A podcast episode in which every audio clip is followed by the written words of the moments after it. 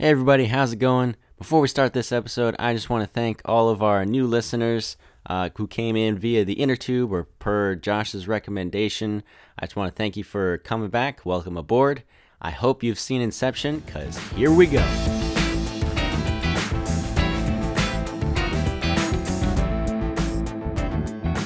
Welcome back, ladies and gentlemen, to the Bargain Bin Movie Podcast, where this week we had two false starts on our recording, and we're going to talk about Inception if it kills us. And this week, to talk about Inception with me, I have a fellow movie lover, Rebecca Martin. How's it going, Rebecca? Great. How are you doing, Gabe? I'm doing great this uh, third time around. Um, it's just... everything's wonderful. Uh, the internet's not wor- not uh, acting up. Uh, I'm halfway through a great movie, and uh, everything's wonderful. I don't know how we got on this uh, the first uh, time, but I'm gonna just uh, plug this here. Um, we I've got this GoFundMe thing going on for uh, two of my friends. We're trying to get them back to this event that we went to last year. It's called the Blimey. It's called BlimeyCon. Uh, we, at first we were calling it the Blimey Cow Patreon Meetup, but uh, we've shortened it to BlimeyCon. Yeah, a bit of a mouthful. yeah, we've, we've shortened it to BlimeyCon, thank God. But uh, so they're, Nathan, Nathan and Joanna are like the first, as far as we know, uh, they're the first ever Blimey Cowple. That's what we've named them. And uh, they're getting married this this year, I believe. Is it this year? I think so. I'm not. I'm not okay, for sure. But either way, the wedding is um, sort of getting in the way of the financial aspect of getting to BlimeyCon twenty seventeen. So we're we're gonna try to help them out. So if you would like to help out, I will I will stick the link in the whatever description or whatever is is below podcast, whatever you call that. And uh, so yeah, if if you. like to contribute, I'd I'd really appreciate it. Awesome. All right. So, Rebecca. Yes, sir. You have a blog. I do. um, where you talk about movies sometimes, right? I do, yeah. Um, so my blog is called Watching with a Purpose, and it's just kind of a, mm-hmm. a reflection of um, my love for storytelling, and I one of my favorite avenues for that is movies, and I think that's kind of our commonality here. We enjoy movies and talking about them and kind of unpacking them. Yep. And uh, because I'm so passionate about stories, I'm also passionate about the effects of stories on people. And uh, one of the ways I see that is just in um, the content and the message of a story. And so I kind of analyze that in my blog. And um, I like to focus on finding uh, parallels in film. So uh, parallels mm-hmm. between uh, story and the gospel, because I, I, I firmly believe that many of the greatest stories we tell um, are just a reflection of the greatest story ever told, uh, which is the gospel. So absolutely, I enjoy that. It's a little pastime I have that might may or may not be a little neglected. the the what? The blog itself is a little neglected every once in a while, but I enjoy it. Oh, right. Yeah, no, because you put a lot of uh, effort and thought into the into each mm. post. So well, I try to. It makes well, sense. I can't guarantee yeah. consistent quality all the time, but yeah, I do my best. No, guys, it's it's really good. Um, what is it called again? Uh, Watching with a Purpose, and it's a Weebly site, so it, it'd be watching with a purpose dot weebly dot com. You know that Josh and Kevin would, would give you a hard time about that, right? Oh, really? Because Kevin's al- is always like, just get your milk money together and, and buy a yeah, buy thing, a domain. You know, the, yeah, buy a I domain. Don't care. Kevin, if you're yeah. listening, I'm sorry. I really don't care. Kevin's absolutely not listening. It's fine. Um, did Did you see the the bargain bin thing that he did? I did, yeah, and I tweeted him about it and gave him a hard time. Oh yeah, yeah, yeah. Okay, I didn't know if you had seen it before or after you tweeted him, because I saw the tweet, but I didn't know if you had. Yeah. Seen it no, yet. Well, when he announced it, I think he talked about it on the inner tube first, and when he brought it up, I'm like, wait, no, mm-hmm. that's already taken, dude. That's Gabe's thing. yeah. Yeah, we talked about that last week. It was pretty fun. And I I just watched it uh, today because uh, with Kevin, I, I find it hard to keep up with Kevin because you have to like actually watch the video. You can't, because what I do most of the time with YouTube is, you know, I'll start it I'll start the video up and then I'll put it in my pocket mm. and do something else. You know, I'll just listen to it like right. a podcast. But you can't do that with Kevin because half of the you'll miss half of the jokes. Mm-hmm. yeah. So. Yeah. Yeah. That's my excuse, Kevin. I'm sorry. I don't always keep up with your stuff. All right. We talked about the blog. We talked about GoFundMe. Oh, we should talk about that first. A little bit about your your stance on like the morality in movies. Right. Yeah. And how we should treat I that. I forgot we talked about this. Um, yeah, so I, movies have messages. Mm-hmm. Um, I believe that. And I believe that, that movies and stories have the power to change uh, the way we think about and view life. That's kind of my mission statement on the blog. And because of that, uh, I've, I personally feel that we need to be really careful about what we're watching and how we're thinking about it and how we're processing it. Right. And uh, it's my goal when I watch a film to hold it up to the standard of scripture and say, okay, what does the Bible say about this? What does God say about this? And um, mm. and I think in doing that, it it allows us to analyze the movie deeper and to go into the, the message and the worldview that's behind it. And, and to me, that's really exciting because I think you see a whole new depth to the movie and to the message and to the way it can change and impact its audience. Absolutely. And it's and it's also interesting to... to see where that comes from in like the the writer or the the director, um because mm. it the stories that you that you tell really say a lot about you. So I'm absolutely yeah and I'm I'm a little bit into psychology, just very like pop psychology and like very vanilla stuff, so I can't really brag about mm-hmm. it, but that's something that that interests me. So yeah, that's really cool. Yeah, so you guys uh should check out her blog. I will put it in the description or show notes or whatever. And uh yeah, shall we talk about Inception? Cool. Yeah, let's do it. All right. A lot of material here. Yes. So okay, the one thing that is still sort of confusing me as far as Inception, and really like it adds to the rewatchability, but I always am confused slash forget the exact details of the plan because it sort of, you know, develops within the course of the movie. But what what exactly is the plan that they have to pull off this uh, Inception, actually? Not Extraction, but Inception. What is their plan? Right. Okay, so... um, and you're going to have to bear with me, too, because I've seen mm-hmm. the movie twice, but the first time was such a blur that I, you know, I can't... It's not a lot good. Of recollection there. Um, but from my from my recollection of it, so... Cobb and his crew um, are being hired by this other mm-hmm. company, and they they need to get into the mind of this guy and plant an idea that when his father dies and leaves him the company, this massive corporation that has kind of a monopoly, he needs to break up the company, and what that's gonna that's just kind of a business right. tactic, so that this other company that's hiring them, you know, can come in and yeah. take that spot. And so they have to get in there and plant the idea that his father wanted him to be his own mm-hmm. man and would have wanted him to break up the and company. And start something for himself. And so to do that, they right, they do like a dream within a dream within a dream, and it just gets gets crazy yeah. complicated. But they do a good job of like setting that up, right? The all of the rules of the the dream, you know, all, how all the dreams work. Absolutely. That was one thing that really impressed me. Uh, and it could just be, I think Nolan is really talented at this oh, yeah. from what I've heard.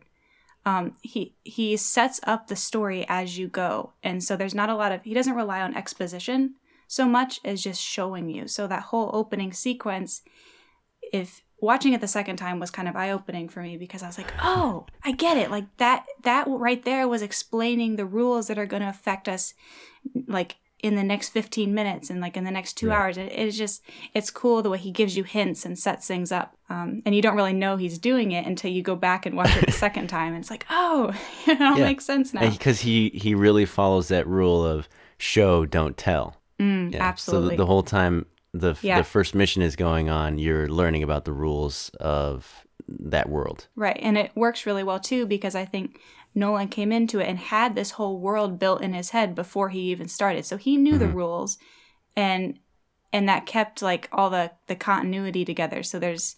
it's a lot easier to follow in that respect to where it doesn't jump around. It's it's very consistent. And for a story of this depth, that's a pretty incredible feat, yeah. I would say. Yeah, no, it's there's a lot of moving parts and there's a lot of rules and and things you have to kind of adhere to for it to make sense, to be consistent.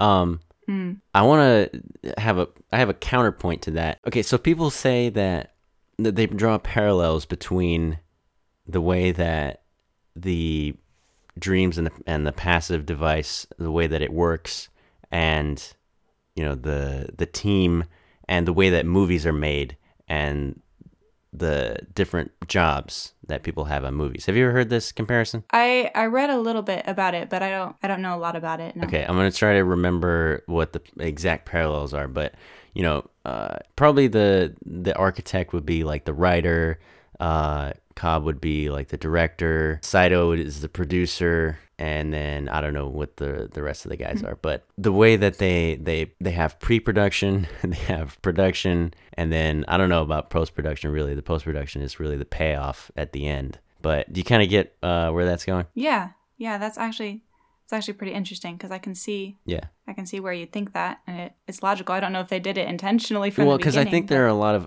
probably other things that are that have that sort of process. Like a heist generally has that kind of kind of a, mm. a sequence to its events, but um oh but the the downside, like the negative that I wanted to bring up was the the fact that they're in a dream. You know, in, in a dream ridiculous things can happen, and you don't you don't realize that they're, you know, ridiculous until you wake up. There are a lot of like improbable things that happen throughout the movie, and it it's become hard for me to go, is this because it's a movie and we need to move the plot along, or is it because maybe they're still dreaming? And there are a lot of improbable things so, that happen when they're not supposed to be dreaming.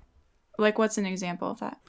Um, how did Saito know that they were in Mombasa and was able to drive right to where Cobb was running out of that tiny little alleyway and mm. smacked that guy right in the head with a car door and let Cobb in? Well, and I, I think someone might um, kind of counter that that whole ambiguous ending. It could be related to that. So this whole thing has been a dream in and of itself. Exactly. Which is that's why so messy. Yeah, because it's like if the whole thing is a dream, then those are like the worst kind of movies. Like mm. one of my least favorite episodes of Doctor Who is, oh, I really, in the beginning of the episode, he's like, I really wish there was like a, you know, a big friendly red button that, you know, just would reset everything. And so throughout the course of the thing, he makes a big friendly button that resets the whole episode, and you just wasted forty-five minutes of your life because none of that mattered. Uh. Yeah, so if it was a dream, then that's really annoying because none of anything that happened really mattered. Right. It was entertaining, but nothing happened. Yeah. Does that, does that make sense? Yeah, I get it. I still think, though, the, the main messages of the film would stay the same, right? So they it's just kind of a case study on what, what would it look like if humans had the power to control their own reality. And I think the film accomplishes that purpose in kind of demonstrating to us what that would look like and what the consequences of that would be.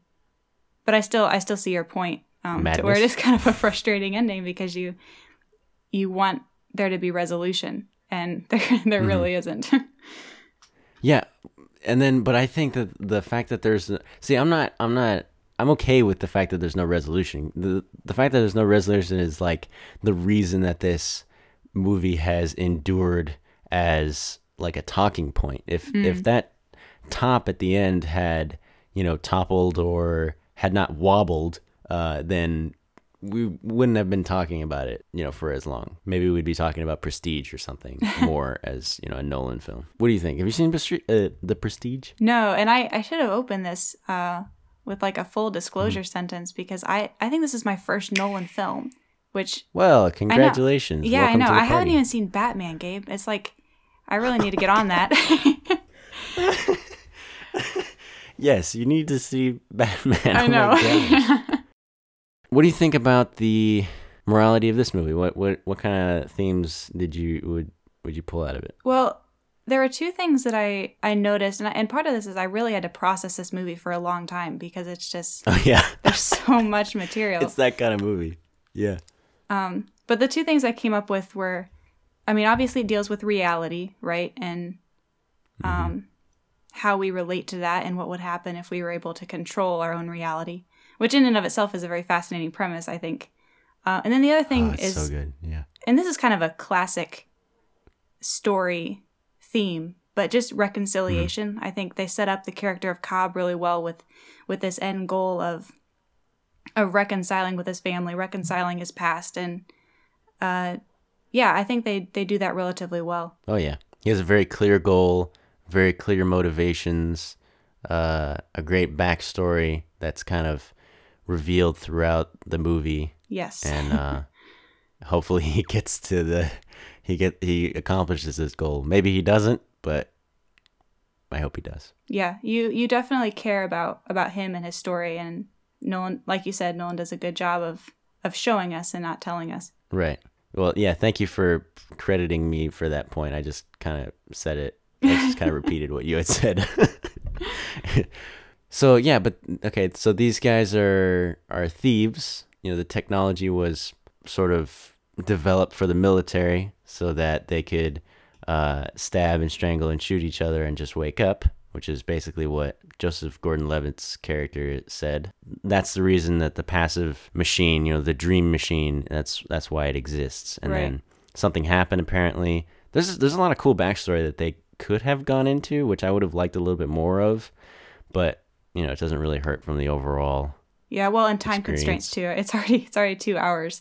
Yeah. See, I don't know. Sometimes directors will, like, go on for three and a half hours, and it, nobody really complains except for, you know, people who don't like movies. So I would I would have been okay with just a little bit more of that. Maybe, like, a line or two, you know? Yeah, I get that. I don't know where I was going with that. Uh, they're thieves, and they are technically criminals, but we're we're rooting for them, right?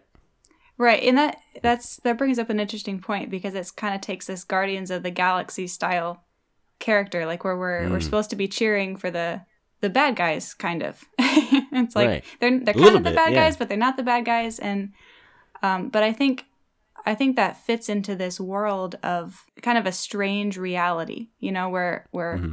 humans have the power to control things, and it's just it's a very humanistic society. It almost seems like. Yeah, so I, I don't know how That's I... That's a philosophy, right? Hum, humanistic. Yeah. You're going to say that you don't know exactly how you feel about that? Yeah, I don't, because it's it's kind of hard to wrestle with, because it's like the, the movie wouldn't exist if these guys didn't have a bit of a wacky moral compass, you know what I'm saying? Like, if their moral mm-hmm. compass wasn't a little off-kilter, then this their whole their whole job wouldn't wouldn't be what they were pursuing. And so... Right. Too, though, I think the movie doesn't shy away from from telling us they're the bad guys. They and uh-huh. I think that's that's kind of the value of it. But they do it in a way that's natural and not like Suicide Squad, where every two seconds somebody has to be like, "We're the bad guys. Oh, we're the bad guys. Remember, we're the bad guys. Hey, we're the bad guys. Spread the word. Stay bad. You know." Yeah. Now, this is a infinitely better movie compared to what I've heard Suicide Squad is. It truly is. Uh, as I keep saying, Suicide Squad is barely a movie. It's mostly a music video and montage, but uh, mm. and some of a third act. So it sets up everything real well. Um, because you had said, that's a word, because um, you had said on your blog that you had less than a favorable view of the way that Guardians of the Galaxy treated that whole thing, where you are supposed to root for bad guys. I did, yeah. And I that was kind of an unpopular opinion, I found, because uh, Guardians of the Galaxy is a very popular film. Yeah. And and I understand why. Like, it, it has a very lighthearted feel to it. Uh, it just kind of takes you to this alternate universe where, like, I don't know, life just seems a lot more fun. Yeah, but, well, a lot more. Un- it's very unforgiving, but they take it with mm. with such uh, joy in their hearts that it's it's hard not to have fun with them. Right. Yeah, but I, I think my, my issue with that movie was, I, I think I wrote something in the blog, like, the the creators want us to cheer for people who spend more time killing people on screen than the actual bad guys did. So it's just, it's kind of this, like, messed up world of, like, where where is our source of, of good and evil? Like, I it just, it's kind of everyone do what's right in his own eyes. Right, and they're not, like, in, because we're rooting for Cobb in Inception, that and he's trying to get out of this, like, criminal life and get back to his kids. Whereas mm-hmm. the Guardians are just kind of trying to survive. That's kind of the driving force that is summed up in that conversation with Rocket and, and Star-Lord. He's like, why would we want to save the universe? He's like, because I'm one of the idiots that lives in it, you know? And that's, that's the whole, yeah, that's their whole motivation. And I, I think, too, Cobb is a relatable character from a, like a, I hate to take it back to the biblical parallels all the time, all but it's, he's done wrong. He has wrong in his past, but he's looking for redemption and he's looking to change and looking to do good. Mm-hmm. And I think that's why he's, he succeeds as a character. I think that's why um, we relate to him and care about his story, because I think that resonates with us. Yeah, no, absolutely. The redemption story is always like, it's, it's always uh, a relatable thing. Mm. And, uh, so is that kind of what's lacking in Guardians? I don't want to make it about Guardians, but I was curious about this. Yeah, that that was probably my biggest issue with it. Okay. Is I, I didn't see a lot of redemption. I didn't see a desire for redemption. It was just, we live in this world where we control our own morality and we're not accountable to anyone but ourselves. Mm-hmm. And I don't know, that worldview to me is is pretty contrary to what I would I would see. But right. That's okay. It's still a fun movie. Yeah, it is. Yeah, it's a lot of fun, and I'm I'm worried that at this point the trailers have been so good for the second one that it might be another situation like uh, this year. The movie came out. It was called A Monster Calls, where mm. the trailer was basically the whole movie with an amazing song behind it, and it outshone the movie itself. Like when I went to see the movie, it was mm. less good than the than the trailer, but. Yeah, so I'm I'm hoping gotcha. that doesn't happen with Guardians two, but we will see. I haven't, I kind of purposely didn't look up reviews of this film on yeah. the internet because I didn't want, like, that's a good idea. I say to be super biased, mm-hmm. but I was not a fan of the acting in this film, and I don't, really? I don't know why. I think it was just a style. Right. Okay. Yeah, that makes um, sense. But there was there was one scene that I was impressed by, and that was the scene. Um. On the roof when Cobb is trying to talk his wife out of jumping. Oh, uh, yeah, okay. Um, to commit suicide and get out of the dream. And like that, that to me was a really powerful scene. Mm-hmm. And I think that was really well acted, and, and there was a lot of emotion there. Yeah. Um, but I don't know. It, and maybe it isn't so much the actor's fault, but I think some of the lines, they were they just seemed, they came across as a little unnatural to me. But again, this whole film was a little unnatural. Yeah. And yeah, the way that everyone speaks in this movie is is kind of, it's, I don't know, if is, is it wordy? Is it verbose? Is it, they, they use a lot of big words. And like there's even, especially the scene um, when Cobb goes to Mombasa to, to find Eames, he has this whole like, just like paragraph where none of the words are under five, you know, five letters. And mm-hmm. just ridiculous. It's like, because he's talking about, I think, the psychology with um, Robert Fisher, which is interesting because his name is Bobby Fisher. I just thought that was interesting. So, yeah, the way that they speak in this movie is kind of unnatural. It's kind of stilted mm. and wordy. It, it seems overly sophisticated for there a bunch of rogue, Thank like, criminals. Yeah. Well, I mean, they are all really, like, smart. For criminals, they're like high level mm. criminals. Well, they have to be. They they're on a whole new level. Yeah, this chemist is coming up with new compounds all the time. Eames is, you know, uh, a forger and an impersonator. So the acting, you just didn't like the acting style. Yeah, I, that's fair. That's fair to say. Yeah, and it could grow on me too. Like yeah, I mean, I it might as you watch more Nolan films, because I feel like. The Nolan films that I've seen are pretty similar as far as their acting. It, it might be his his direction. Hmm. Uh, because I know uh, Leonardo DiCaprio has been in the running for some Oscars for quite a long time. Right. And, and I think that that could have been my where I slipped up to, because I went in with such high expectations because I knew oh, his yeah, reputation. Okay. Yeah. And and it just, it, I don't think it was bad. It just wasn't what I was expecting. Right. It wasn't Oscar caliber. Yeah. So the the hallway scene, the infamous hallway scene. What what did you think of that? Well, scenes. Which there's two fights. There's two about? fights in the in the hallway, and I don't really know which one normally people are like wowed by, because they're both pretty, pretty awesome. The the one the it's like turning in the first in the first fight with uh, Arthur versus the projections, and then, you know, and he has another fight where oh, it's zero gravity. Yes. Okay. Yes. Yeah, I thoroughly enjoy those. I think the one with no gravity was really, really cool. I don't. Do you know how long ago this movie was made? Nope. twenty eleven, I okay. want to say. But um, okay, that sounds about right. I'd say I know this won like a best uh, visual effects award, and like even that oh, scene yeah. alone to me was so cool. Like the the movement is is so well done. Like I don't know how they filmed it. Uh, I do. Do you want to know?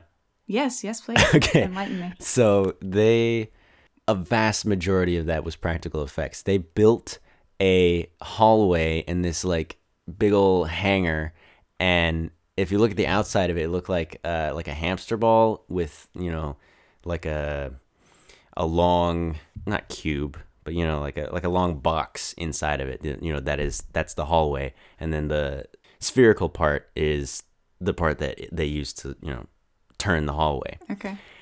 And so that whole thing was uh, it was an actual physical turning hallway, and you know just wow. Probably like the ends were green screen so that they could green screen, you know, the adjoining, you know, hallways. But yeah, that that was all real, and they were on wires for the zero gravity bit, and Joseph Gordon-Levitt played Arthur, had to go through a lot of training to to pull off that scene, and he he was a little bit salty yeah, about that. Sure. He he kind of complained about it in the like uh, interviews and stuff. He did most of his own stunts, didn't he? I think so, because there's a lot of the there's not a whole lot of hey, there's the back of Arthur's head and he's punching a guy. You know, it's it, it, right. You see his face for most of it. Yeah, I always have a lot of respect for actors who do that. Yeah, Tom Cruise is the king of that crew. You mm, never... absolutely. Hanging on the sides of planes and going up uh, the tallest building in the world. Um, so this the uh, Inception was made in uh, two thousand ten. So okay, yeah, I, I don't know how far visual effects necessarily have come in that time as far as like buildings and that type of thing.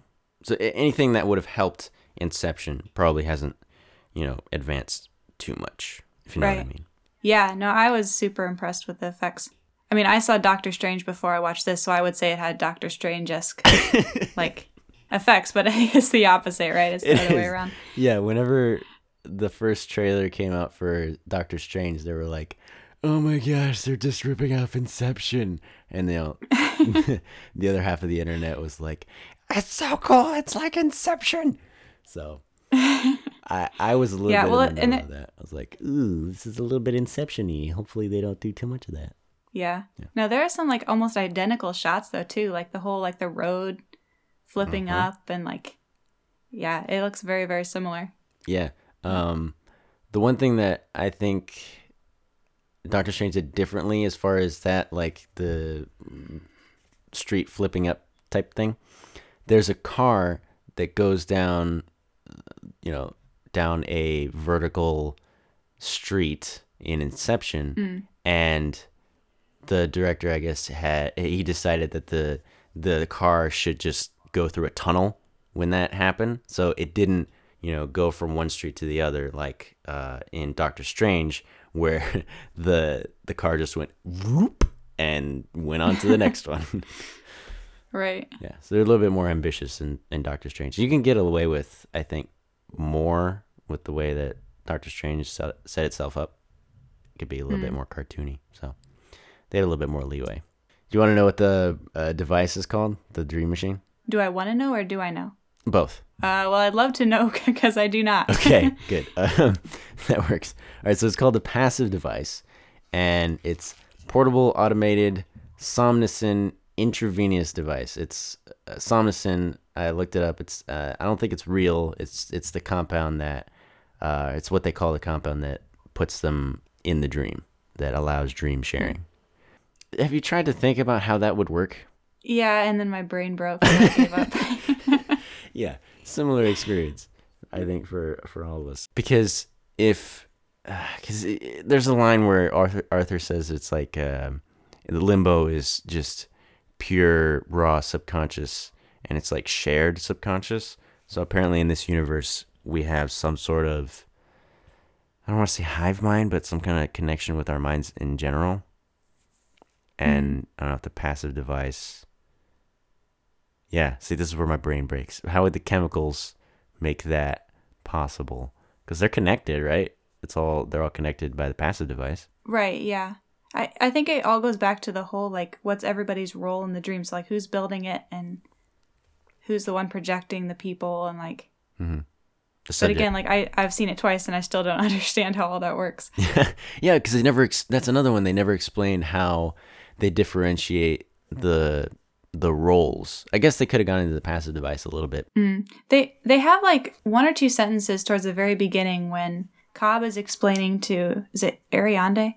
Uh, Ariadne. I think. Yeah. Ariadne. Yeah. He's explaining to her how it works and like he mentions it briefly, mm. but they really don't do much more than that in explaining it, which I, I feel like hurts the movie a little bit because you spend a pretty good... At least I did. I spent a good amount of time trying to figure out, like, okay, who's controlling what and why does that work the way that works? And it took me out right. of the movie a little bit. Yeah. Yeah, that's why I, I sort of think that they should have explained, like, okay, this one, and even just, like, this tube is for the architect and this tube is for the uh, subject and this one is for the mm. dreamer or whatever. Right. Yeah, I think that would have helped. But have you ever seen, uh, going back to acting for a second, have you ever seen...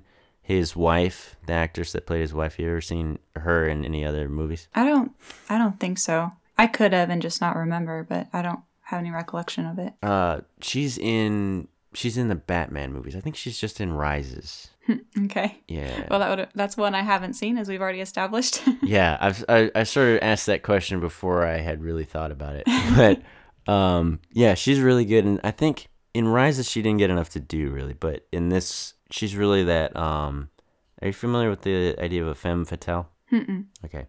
Generally, it's like a love interest, sort of, but she's also like a dangerous person and most of the time kind of unstable.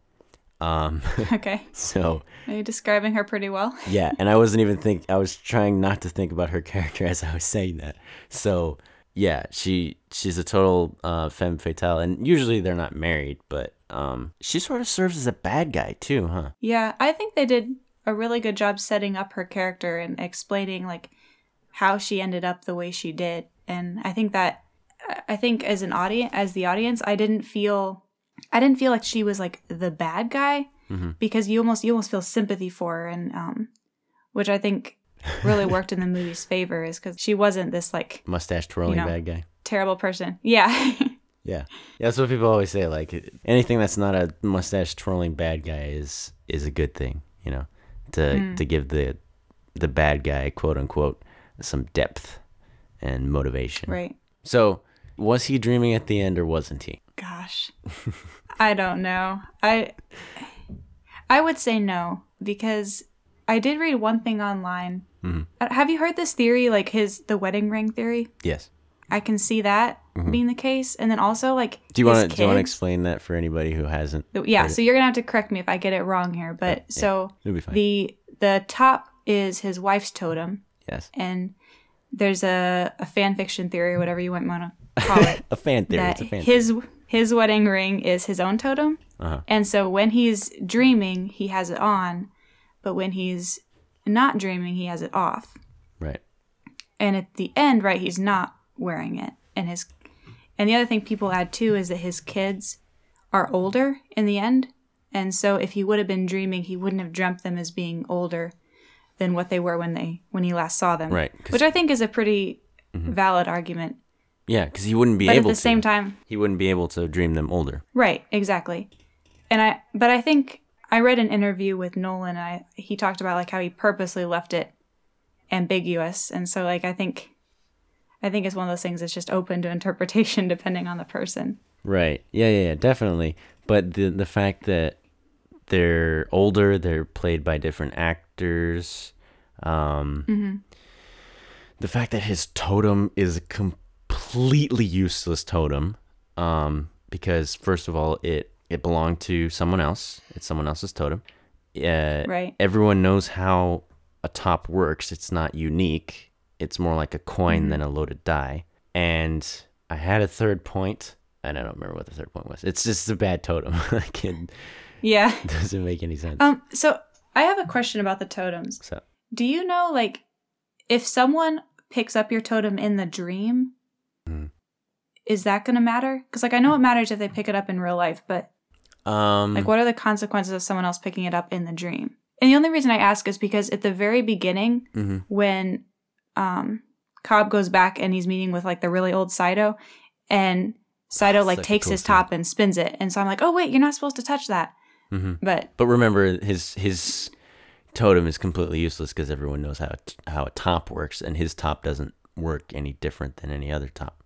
Then why would he be so, like, snappy at the girl when she tries to grab it? I don't I, I don't know. I just think his treatment of it is... Yeah, exactly. Because I don't know if this is something... Because part of the the allure of this, the the concept, the idea that Nolan used to try to make this like a, a cool, unique movie is the fact is the idea of a, do they call it an untrustworthy narrator? Some, something like that, where mm. the character whose point of view we're following, that we're lo- the the lens that we're looking through is not, uh, it's not it's not stable, and they're not seeing reality all the time for what it is. So sometimes what we're seeing is the skewed version of reality that the character sees. Does that make sense? Yes. Yeah. So yeah, and that's some of that is a result of the untrustworthy narrator type of thing. Mm. Yeah. Um, okay. So Arthur has a loaded die, and so if someone were to take his loaded die, for instance, I would, I would assume that it would work the way that they expected it to work. Oh, no, because his he, he is also affecting things in the dream because he's there. So maybe it would um, maybe it would behave the way it would in the real world. But I don't know. How would you even...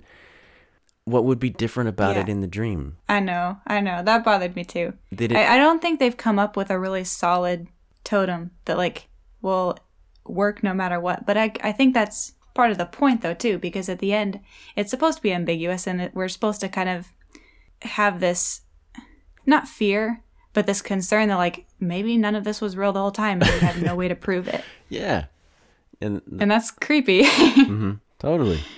Okay, so but they have control over a certain like a lot of the world, but they also but they don't have control over say the projections.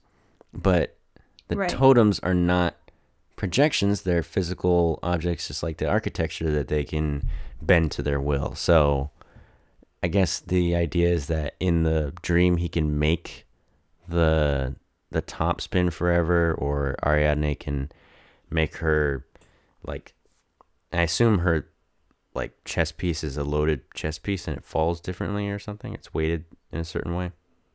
Now maybe she can change that in the dream.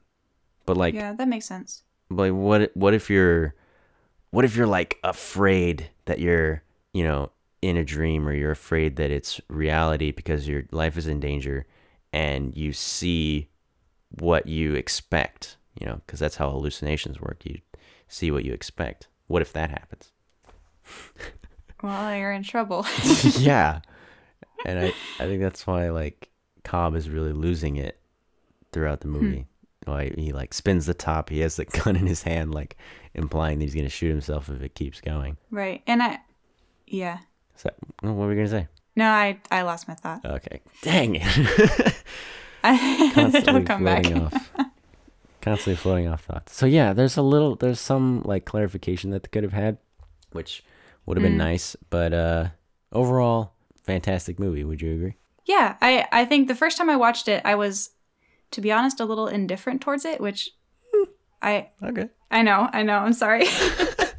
But I think it was just because it was so it was so outlandish that I I didn't I couldn't I didn't have the capability of grasping all the continuity uh-huh. of it until I went back and watched it a second time.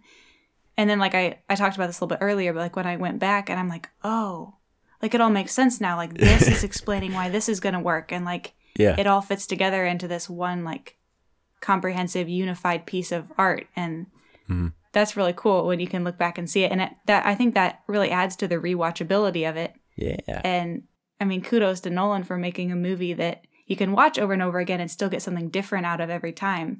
Mm-hmm. Because that's that shows a lot of layers to his artistry. Absolutely. Layers within layers within layers. Yes. Yeah, there's, there's a lot yeah. of hey. easy jokes there. What? Sorry. Mm. I was going to say, I remember what I was going to talk about with Cobb. Um, Sweet. So one of the things I think is that's really good about that film is as he moves on, like there's this there's this really fantastic character development where we see him continuing to lose his perception of reality. Mm-hmm. And so I think Nolan shows us what it could end up to be through that story with him and his wife. And then we're kind of knowing that that end is possible. We're forced to watch Cobb go through this. And and I think in doing that, we can feel like what he's feeling because we're experiencing it too, watching the film, right? So we don't know what's reality and what's not. And right. I think Nolan can really, he strikes that really well. And I mean, I, I left the movie thinking like, okay, was that all real? Was it not? And, I, and in doing so, you can relate to the character. So it just works on so many different levels. Yeah, absolutely. See, that's the whole untrustworthy narrator narrator thing, mm. that you don't know exactly what's real and what's not. And that's one thing that... Right, and I... Sorry, go ahead. I say I haven't seen, I don't think any movies that have done it, definitely to this level, but to almost any level at all. Like, I think to for a movie to come and then think, have us think we're in control... and then just rip that control away from us. So like, yeah, we have no idea what's yeah. going on. That's that's kind of a terrifying thing. yeah, yeah, no, and it's, but it's like a, it's like a roller coaster type of terrifying, right? Because it's very entertaining. Yes. Yeah, it's thrilling is probably a better word than terrifying. There you go. There you go. Yeah. Um. So the part in Mombasa, like, not only the like weird. Um, coincidence of, you know, Saito being there and, you know, at the perfect moment, but also like the the way that the buildings are, are so close to each other is also like very improbable. And then, you know, he's freaking out and Cobb is freaking out, and therefore the shop, the owner of the restaurant is also freaking out. That that type of hmm. thing. As things that people point to as far as like, is that part a dream? Is it real? Or what's going on? Right. And people Man, have... there's so much. yeah. People have, like, drawn maps of that type of thing. Like, oh, this is that layer, and this is another layer within that one, and then there's another one, and whatever. So, hmm. yeah. It's, it gets real crazy. Yeah, no. It, crazy is one word for it. yes. I think we've we've touched on this a little bit, mm-hmm. but the whole the whole concept of getting lost in... an alternate reality that we can control. I thought that was really, that was really interesting. And I think this movie kind of has this idea that each of us have a desire to be able to control our own environment, right? And uh-huh. kind of escape, escape reality and escape pain and suffering that, you know, is, is inevitable in reality. Right. Uh, but the film also does a good job of explaining like what, what happens when humans are given that power. Like mm-hmm. what happens when, when humans become their own gods per se. And and I think to the movie's credit, I think it did that really well. I think it showed us um, the, just kind of the destructive nature of of being in control of every aspect of your world. And right. and how that I don't think humans don't have the capacity to be able to to do that, to to be gods. Yeah. And yeah, I just I found that interesting. No, um, absolutely. And just just too the the way the movie portrayed the the reliance that people had on this alternate reality. Like they they found it so so necessary to go back and get lost in this dream world. Mm-hmm. And that was just a fascinating idea, fascinating premise to me. Oh yeah, yeah. See, there's a lot of like other directions that um that you can take this as a viewer, and that Nolan could have taken this as a director and a writer.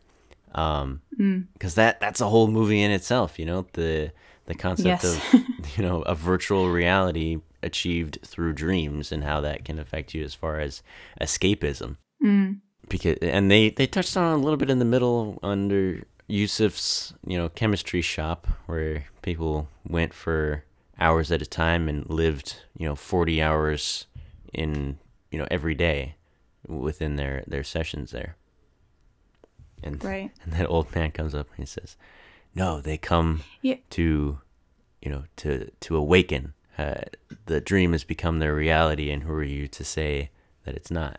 Hmm. Yeah. Sorry, were you going to yeah, say something? Well, um, I, I was wondering when they when they originally created this, like how far we had come with virtual reality, because I know like that's become kind of a really big deal over the last two years. Because if it almost seems a little prophetic in its like in its the way it deals with virtual reality and like how it it could become. Because I mean, I've heard concerns. People have. It's. I mean, it's just a topic of debate about whether the morality of getting lost in a a virtual world, which right. you know is interesting. It's got a whole new set of problems. Oh yeah, new technology always um, introduces new moral uh, dilemmas, which is mm-hmm. always just it's it's great for fiction. Um, it's not so great when you have to actually deal with it in real life. Um, yes, I'm looking at this uh, sort like off the top of my head something that I like in the whole uh, virtual reality uh, like story and art type of thing is uh, Sword Art Online. That came out in two thousand nine, which is the year before Inception, and then I'm trying to look up where like the real world sort of current analog to this came out, which is uh, the Oculus Rift. Dear me, Oculus Rift released March twenty-eighth, twenty sixteen. Okay, it's been hmm. in the works since twenty twelve. So yeah, as far as real world virtual reality, yeah, this is prophetic. Yeah. But you know, well, and that's sci-fi for you. I think it's valuable that they. Uh, I think movies like this have the power to you know start the discussion, and I think. Mm. I think that's good. I think it's valuable, and I think I don't think they treated the topic lightly. I think they, I think they addressed some of the concerns, and yeah, I think they did a good job managing like, like real world lessons with like a really good fun movie. Yeah, absolutely. Uh, oh, see, I almost forgot about the score. What did you think about the score? Uh, well, this is this is kind of related. I'm going to go off track just a little bit. Okay. My favorite part in the movie is that car chase scene where they have no music in the background. Okay, which and one like, is that? So it's when so they're in the first layer of the dream, mm-hmm. and they get in the taxi, uh-huh. and people start shooting up the taxi, and right, it gets okay. crazy. Gotcha. And and like I think the first time I watched it, I'm like, yeah, this is a really good scene. And then the second time I watched it, I was like, whoa.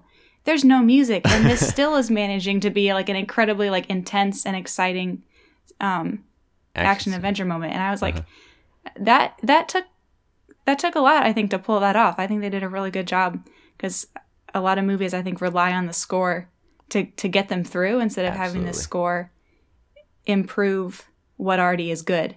Yep. Um, so yeah, major kudos to them for pulling that off. Um, yeah, and that's all. That's like editing and sound design. As as far mm-hmm. as that goes, keeping keeping up the action and you know having the sound aid all of the, the experience without without the music. Right, and I think did it did it win best editing? No, I don't know. I, I should really look up the the the awards that it won. But uh, yeah, I just I just saw it earlier. I might Google it really quick because it it won quite a few for a science fiction. Oh yeah, adventure movie. Yeah. Um, Nolan, Nolan's like that because he, he's fantastic, and he generally makes like sci-fi or at least like high concept films. You're, are you familiar with like his other mm. stuff, like Memento or? Not, no, not really. I've Insomnia. I've heard a lot of people talk about them, yeah. and like I've read a lot of reviews, so I know like he's a very talented, yeah. talented director that does a lot of really cool things in his films. Same, um, yeah, I still haven't watched Memento or. What's the other one? Insomnia. But I watched okay. the Batman trilogy, Inception, and The Prestige. Okay. Come on, IMDb. What are you doing? uh, Please. So I found uh, the awards it did win. So it's okay. got Best Visual Effects, Best Cinematography, Best Sound Editing, and Best Sound Mixing.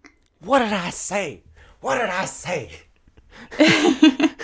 You called it. Good job. I mean, to be fair, I probably saw it at some point, but that's, yeah, that's totally, that totally makes sense. Mm. And Nolan has this, like, team that he, that he works with. He usually has Hans Zimmer as his composer. He writes with his brother, uh, Jonathan Nolan. He has a lot of okay. the same cast that shows up over and over in his different movies. And there was another one, which I've forgotten. Oh, the cinematographer, I think. He uses the same cinematographer most of the time as well. Okay. Well, it's worked for him.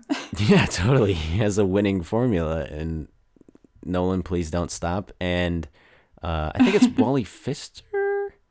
Uh, because the cinematographer went off and he, like, he directed his own film and it was garbage. So, um, mm. Mister Cinematographer, I think it's Wally Pfister. Please continue to work with Nolan. Um, did you have any? What else you got? Um, not a lot. The only the only thing I have, I, I have a list of everything I want yeah, to cover. Too. I'm just so so overprepared. But um, it kind of bothered me the way uh the female character uh Ari- Ariadne. Ariadne. Ariadne. Mm-hmm. Ariadne. Okay, I'm gonna have so much trouble with that. It's all good. Um, but I feel like she just jumps in, and part of this could be the whole, is it a dream, is it not a dream? But mm. she jumps into this thing so quickly, right? With very little hesitation, and that that feels like such an unnatural response to me, because it's like you're introducing her to this world where she has like ultimate control, but you're also like manipulating people's minds, which mm. yeah, she just kind of jumps into it a little bit. Yeah. A little bit too quickly with without a lot of character development. Okay, so which sorry, you're you're saying? Well, I was just going to add that it could be because of time constraints, but uh-huh. I'm not sure. Yeah. Okay. So part of that, yeah, probably part of that is time constraints. It seems like Nolan in a couple of did he, oh he did Interstellar too. I forgot about that. Why did I forget about that? Um, there's some things in Interstellar that are like left unexplained just because of time constraints. It it's because mm-hmm. of the huge high concept ideas that he ends up going for, but the the whole thing with Ariadne, I think part of it is Ellen Page's acting style. She's a very like uh she doesn't do a lot with her face or her voice, you know, so mm. it's it's kind of weird that it's just not that she's bad, it's just that she doesn't act a lot. Does that make sense? That she doesn't emote very much. And so there's there's a little bit of that, as well as the fact that um, she Michael Caine says that she is his, you know, he, she's the best pupil and better than Cobb himself. And so anybody who is that good and that smart is going to have a lot of uh, curiosity and mm-hmm. that kind of power that she experienced in the dream is going to be addicting, like the like the character said in the movie. So yeah, well, and he says like Cobb has a line where he says reality is not going to be enough for her now. Exactly. Like, so they, they they hint at that to where like she's going to be sucked into this world. Yeah, sometimes with like character development, I ran into this with La La Land uh, last week, that they'll set something up, but somehow it doesn't like stick, and you kind of like forget about it in. in the moment type of thing, so it doesn't really mm. it's not effective, which I don't know, I kind of blame myself for some of that uh happening, but also like maybe it's positioned in the wrong place. Yeah, I I get that. Yeah, so there is that that she did um she did go into it really quickly, but Cobb did say that that he's never seen that happen before, so it's it's a rare mm. occurrence, which, you know, you want your heroes to be sort of special. It's no good following boring people around for two hours. All right. So I have a a pitch. Um, this is something that uh, the guys over at the YouTube channel, How It Should Have Ended, uh, just used in a throwaway joke. Okay. But have you, have you seen How It Should Have Ended? I have, yeah. Not everything okay. they put out. Super but... good channel. No, me neither. It it gets to be a, a bit much. But uh, the... their episode on Inception, at the end they have Freddy Krueger playing a trombone, and that's how they explain the big wah noise that, you know, Inception pioneered. So that got me thinking, like, what if there was like a ridiculous crossover with the two of them? Okay, this is gonna go completely over your head if you don't know who Freddy Krueger is. Do you know who Freddy Krueger is? Uh, I'm, I'm googling him right now. Okay. I'm like panicking, like, wait, I don't know what you're talking about. Slow down. Okay, continue. Okay, I'll, I'll I'll just I'll just tell you. Freddy Krueger is the antagonist uh, slash protagonist of the Nightmare on Elm Street series. Okay. He's he's the monster. Okay. And the way that he kills people is he kills people in their dreams. If you're killed by Freddy Krueger in your dreams, you die in real life. Okay. Maybe Joseph Gordon-Levitt leads the movie because at this point Cobb is either dead, in limbo, or he's with his kids now.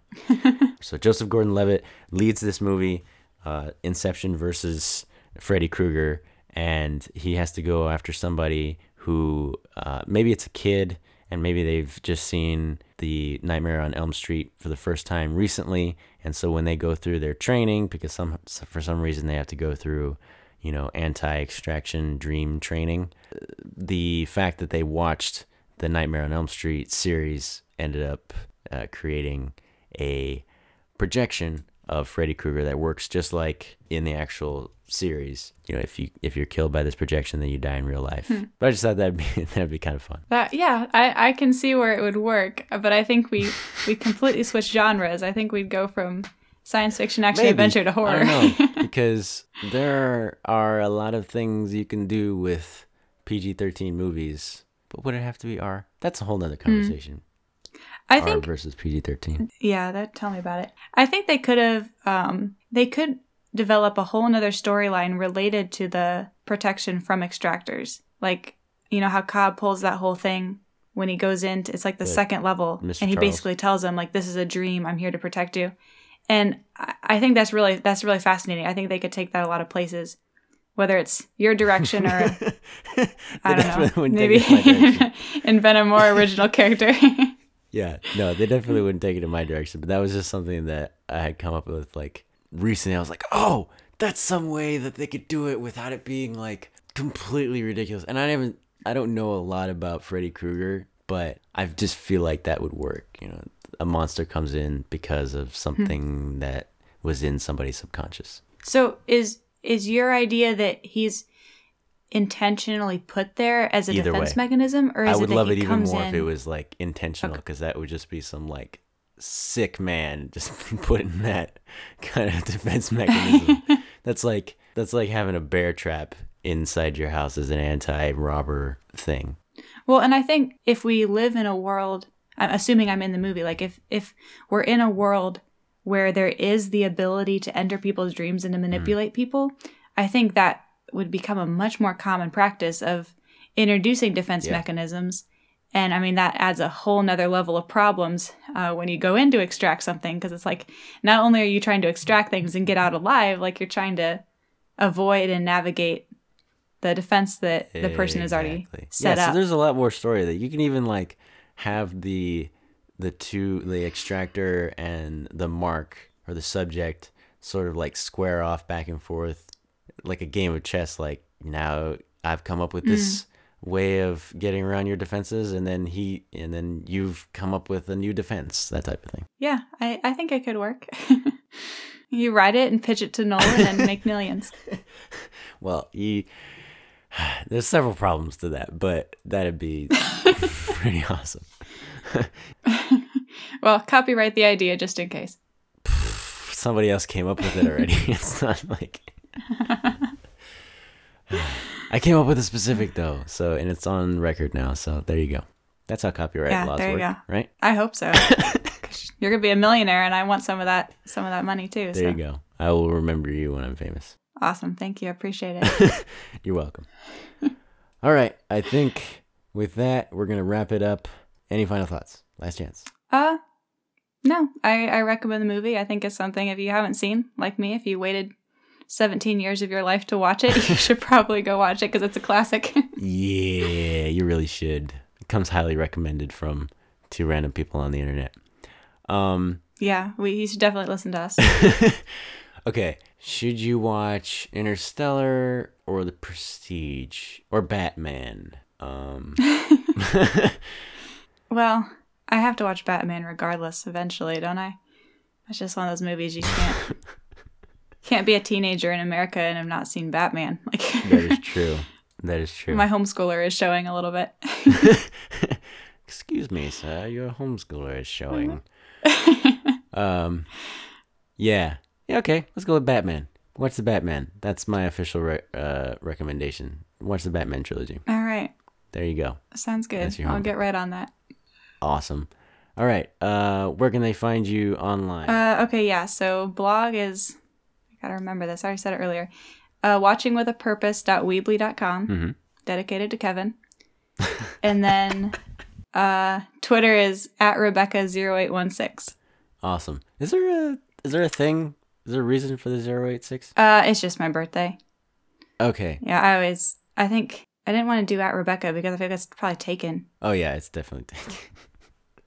See, when I was looking for yeah. your Twitter uh, handle earlier, I put in Rebecca Martin, and it was like, do you mean this Rebecca Martin? I'm like, eh, no, that is not who I mean. So yeah, Rebecca Martin is a really common name. Like you, you're kind of making fun of my email address earlier. And like, seriously, it is. So, it was so hard to find something. Literally every single thing we could think of was taken, and this yeah. is probably seven years ago, even. Wow. So it's just, I don't know. I just have a common name. Yeah. Whatever. Well, I mean, you're talking to a guy who is the Mexican John Smith, so I can relate. Like Gabriel Rodriguez, there's like millions of them. Yeah, well. Yeah, because we only have like ten last names. And anyway, uh, I am at Game of the Box on Twitter. It's just a random thing that I came up with, uh, basically, because I have the same problem as Rebecca does with a common name. Um, at Bargain Bin Movie Pod on Instagram and uh, also Facebook. Facebook and Twitter. Um, I just posted this uh, pretty, I think it's pretty funny, uh, meme on Instagram. So go check that out. It has to do with Wolverine. Little sizzle for you. And yeah, that's about it. Thanks for listening, everybody. Uh, I appreciate everybody who came back from last week. You guys are the best. And that's it. Have a nice week. Bye-bye. Bye, guys.